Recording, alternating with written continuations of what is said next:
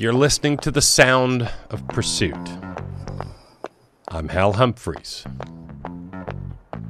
I'm John Nardizzi.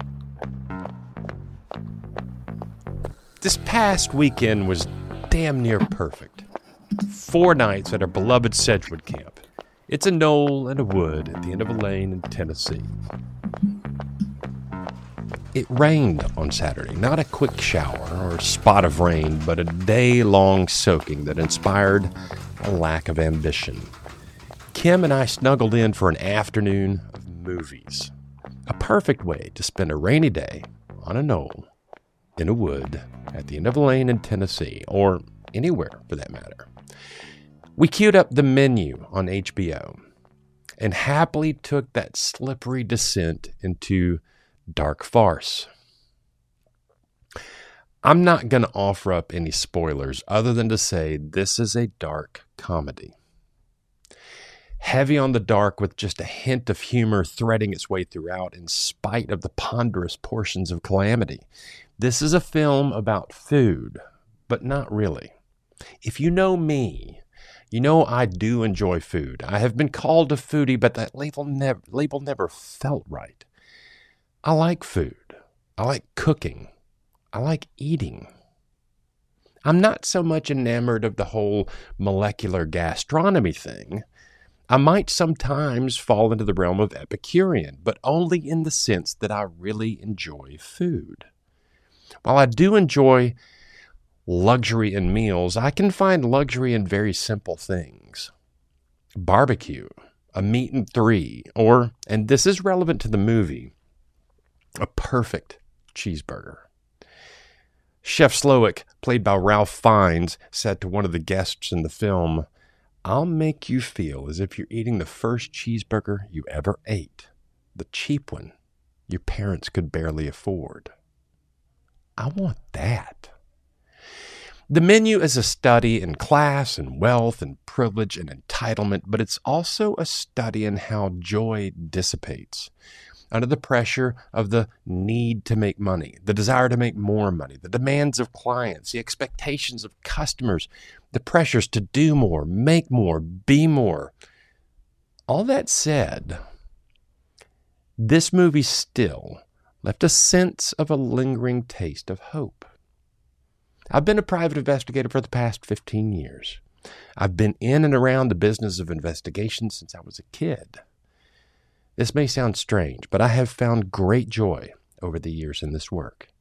There is meaning in providing a valuable service. There is joy in being outside of a full day, tracking down witnesses and asking questions. Visiting a crime scene, seeing what people have done, how people live, cultural differences, taking an interview in that shop out back that was custom built to hold that 1969 Boss 429 Mustang. Talking to a guy in that board and batten barn that holds an array of vintage Farmalls. There's the Cub, the Super A, the Model C, all fully restored. Listening to a witness excitedly tell you about the notches on the kitchen door frame, or why he can't stomach living here one more day without her.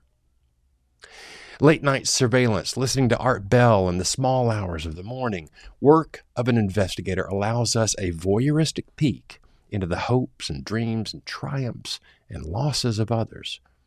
If we slow down and notice, there is great joy in this work. But the phone rings, an email dings. Please update the status of this report. Ding. Why not use a video camera instead of your phone? Ding. Is this report still scheduled for Friday delivery? Ding, ding, ding. And with each ding, our joy slips ever so quietly down the back of our throat as we swallow our pride, our professionalism, our dignity to keep those clients happy so we can earn more, make more, do more. Here's an idea head out the door for your next surveillance with an open mind. Pay attention. Notice. Notice how people live. Notice the cool or strange choices people make. Listen to their story. Check out their collections, muscle cars, tractors, whatever. Just take some time to notice.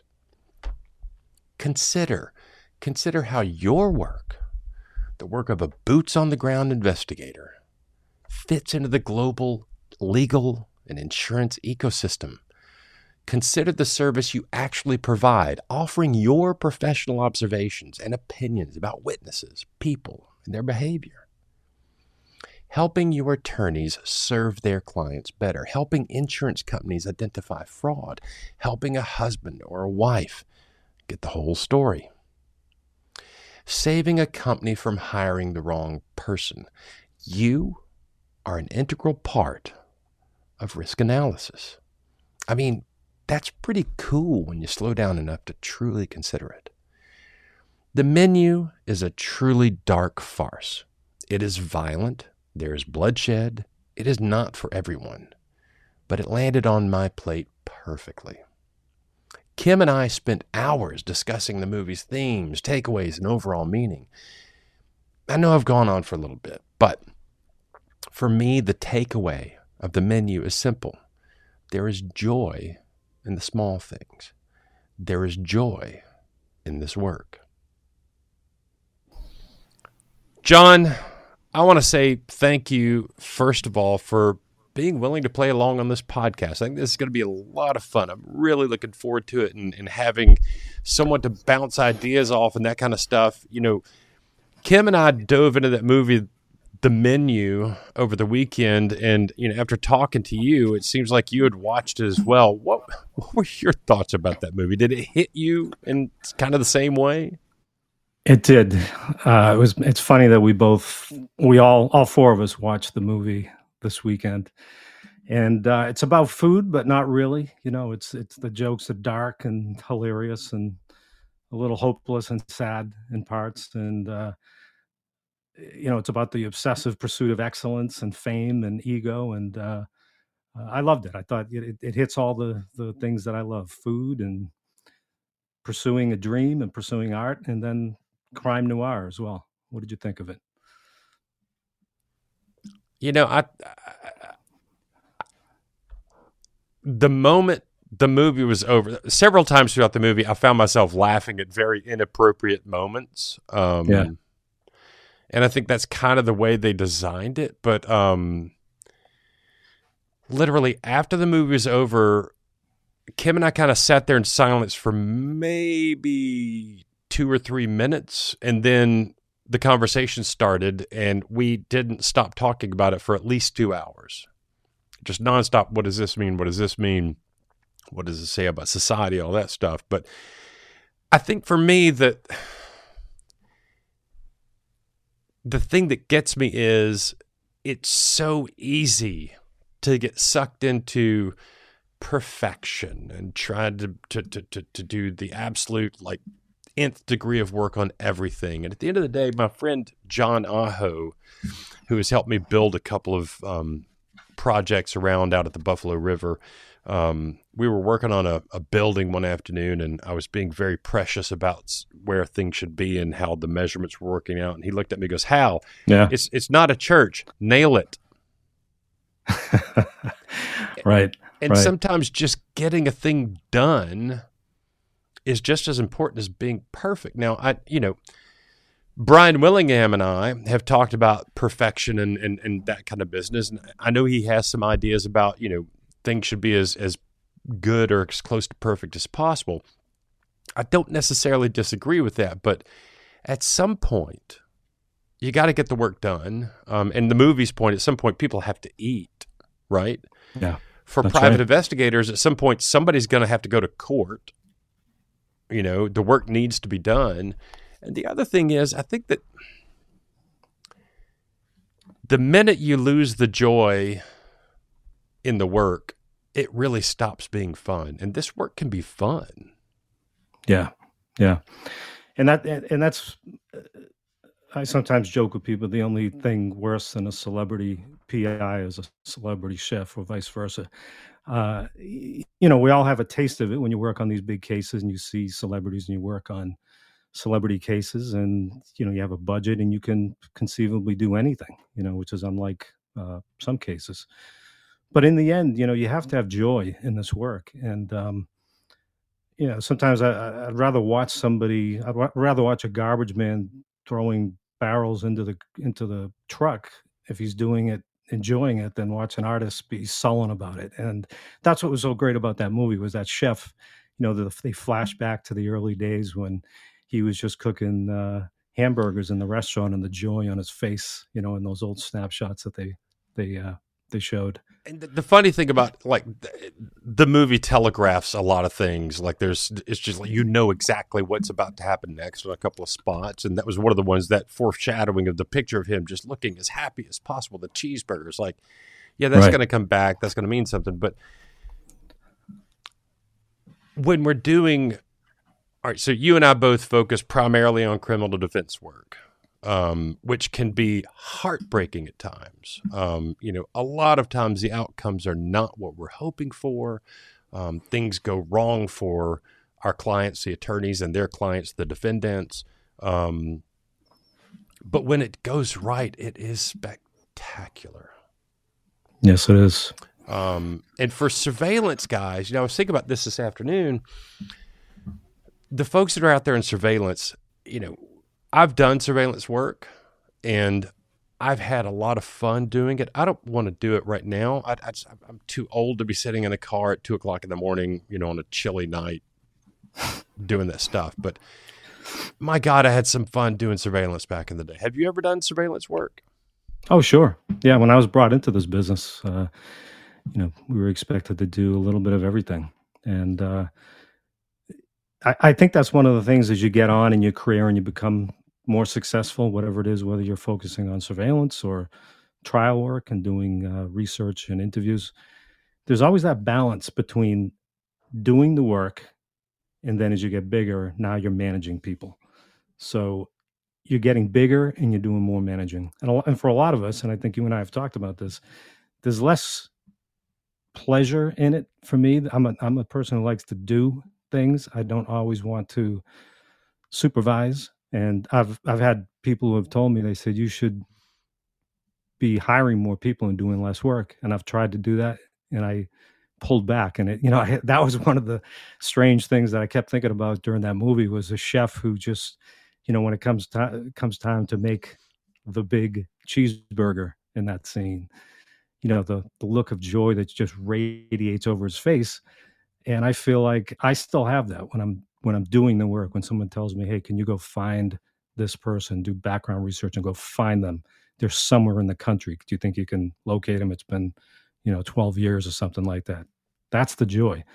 And that's what's so great about that film. It just sort of that, that theme echoed throughout yeah, and I think you know I, I, we have several friends in this business that work for larger companies or that own larger companies, and that's one of the main complaints I hear from them is the more employees you get, the more you end up doing managerial stuff, and you don't get out get your hands dirty and do that stuff. Um, yeah, you know, uh, here's the thing. I'm gonna I'm gonna go ahead and drop a um, I'm gonna go here to the host clean, and I'm gonna drop a little hashtag business here we're talking about the movie The Menu. Uh, you can find it on HBO. I think it is a fantastic movie. Like I said, um, like I said earlier, it ain't for everyone. Um, you know, it, it's brutal. It's it's messy. It is a I call it a dark farce. Um, it's yeah. There's there's comedy there, but you got to kind of look for it. Um, yeah. I will say this: you are listening to the Sound of Pursuit. I'm Hal Humphreys, and this is my buddy John Nardizzi here. John, introduce yourself again. John Nardizzi. I'm an investigator from the Boston area. Great to be here with Hal, talking about all things crime noir and investigation and film and everything else in between. You can find us on Twitter at pursuitmag.com. You can also find me on Twitter at FindPI. And if you're looking for John Nardizzi on fit, Twitter. You can find him at AuthorPI. Um, so that is where to find us on social medias. John, um, you know, we had talked about discussing um, some of the uh, the Idaho case, um, yeah. the Idaho murder case. I have not been as deeply steeped in that as I probably should be. Um, give us a rundown of what, what that's about, what's happening, where it is. Yeah, so that I'm sure many people have been following on the the murders of four college students in Moscow, Idaho, and the defendant is uh, Bryan Kohberger, who's been charged. Um, one of the interesting things about the case was it seemed like the investigation was proceeding very quietly. There was no uh, name attached to it for I think it was well over three or four weeks, and then last week they produced the police produced an affidavit that has uh, kind of a, a woven tapestry of almost every single piece of evidence that you would see in a criminal or civil case. You got security cameras, internet video streams, uh, TikTok postings which were timed, uh, cell phone tower hits from a cell phone that pinged, DNA samples, and even a witness ID. So there's everything's in there, and uh, it looks complete. It looks like it was very well done, but um, as we all know, Hal, on the defense side, reasonable doubt may exist somewhere in there. One of my lawyers says reasonable doubt for reasonable fee. That's right. um, yeah. You know, th- there's That's what we offer. Anytime a case like this hits the public, it's it's out there in the public realm, and it's getting a lot of news like that. You get you get all these experts chiming in and, and getting airtime, that kind of stuff. Um, you know, you get on, on Twitter and Facebook, you've got citizens that don't really know what it is we do or what it is the police do, saying, "Oh, they're doing a horrible job." You know, they haven't done anything. It's been three weeks. Right. What are they doing? Um, sometimes these investigations on the prosecution side just take some time, um, and from the defense side, a lot of times, until we have a defendant identified, there's nothing for us to do. Um, That's right. But what are your thoughts on? There, I know there was a private investigator that, that was interviewed about the story, and I don't want to say names. Um, but when you get called um, by press members to comment on a case that is that is ongoing, that is or, or new in the news like that, what is your kind of how do you deal with that? Um generally uh, I decline it because uh, sort of out of respect to to fellow colleagues, we all know how long this stuff takes. I mean, a couple weeks is really not that long, and I think the modern uh, sentiment is, you know, you, you, hear this thing lay people talk about, well, if a murder is not solved in 48 hours, you know, it's the percentages go down. Yeah, probably true, but it's still a very good chance they're going to solve it if they do it properly. So, um, I, I, it's way too early to comment. I mean, we're sort of having fun here because we're in the industry and we're already noting things about the affidavit that, that you might attack uh, as a defense investigator or attorney. But um, I think you have to be careful about picking, picking apart other investigators. It reminds me when you have a, a somebody come into your house, a carpenter, and then they start trashing the work done by the previous carpenter. Just because it's different doesn't mean it's bad. Yeah. Too many times we people automatically think that there's only one way to do it, and I think we all know that's not true. There's there's many many ways to to solve a problem, to conduct an investigation, to uh, uh, cook food like in the menu, different different different approaches, different uh, recipes. So yeah, and the, the the the picking a part of another person's work, whether they be a private investigator or a public investigator, a police officer, a detective, or a DA investigator. Um, I mean, the best of us on either side of that fence are out there trying to find um, facts and put together a reasonable narrative. Um, are there some bad ones out there that are doing bad work? Of course, on both sides of the fence. Yep. Um, but when when we as private investigators start picking apart someone else's work without full knowledge of what's going on and what they're doing, I think that's bad form. Yeah, yeah I agree and I think related to that too is the the competition that we all face. Uh, just gathering facts on a case like this, like this this murder in Moscow, Idaho, you're competing against uh, reporters. You're competing against uh, police officers. Everybody's going after the same witnesses. And how I, I, I'm sure you've worked on some of these cases that are in the news have you have you run into situations where witnesses are, are discussing with you, hey, you know, uh, I spoke with somebody from national uh, whatever. They're going to pay me for an interview. Why should I sit, Why should I talk to you? You're just a private investigator. Have you had that come up and handle that in a certain way? Oh, you know, uh, I've had witnesses ask for money, ask for drugs, ask for alcohol, ask for pretty much everything. I've had them tell me, you know, so and so reporter is going to pay me for my story. At the end of the day, my approach as a private investigator is look, you know what? I'm working for a defense attorney. Um, I kind of consider it a civil duty. Uh, if you know something about the thing, do the right thing. If you were in this person's shoes, would you not want someone to step up and talk um, right. and, and, tell us what really happened? Um, that's the way I approach it. Doesn't always work. I mean, I've had I had one witness we we ended up subpoenaing her to a hearing that was going to happen anyway, and then talking to her in the hallway because she would not like we couldn't find her anywhere. We went by her house. Her mom was hiding her. She just didn't want to talk to anybody. Um, yeah. But you know, at the end of the day, you know, I've, I've said this once. I've said it five gazillion times. We're private investigators. We can't make people talk to us. We have to Yeah. rely on you know charm and good looks. Yeah, and I I sometimes tell people say take you know if you're going to take money from one of these so-called newspapers, that's fine, but I'm coming back with something known as a subpoena.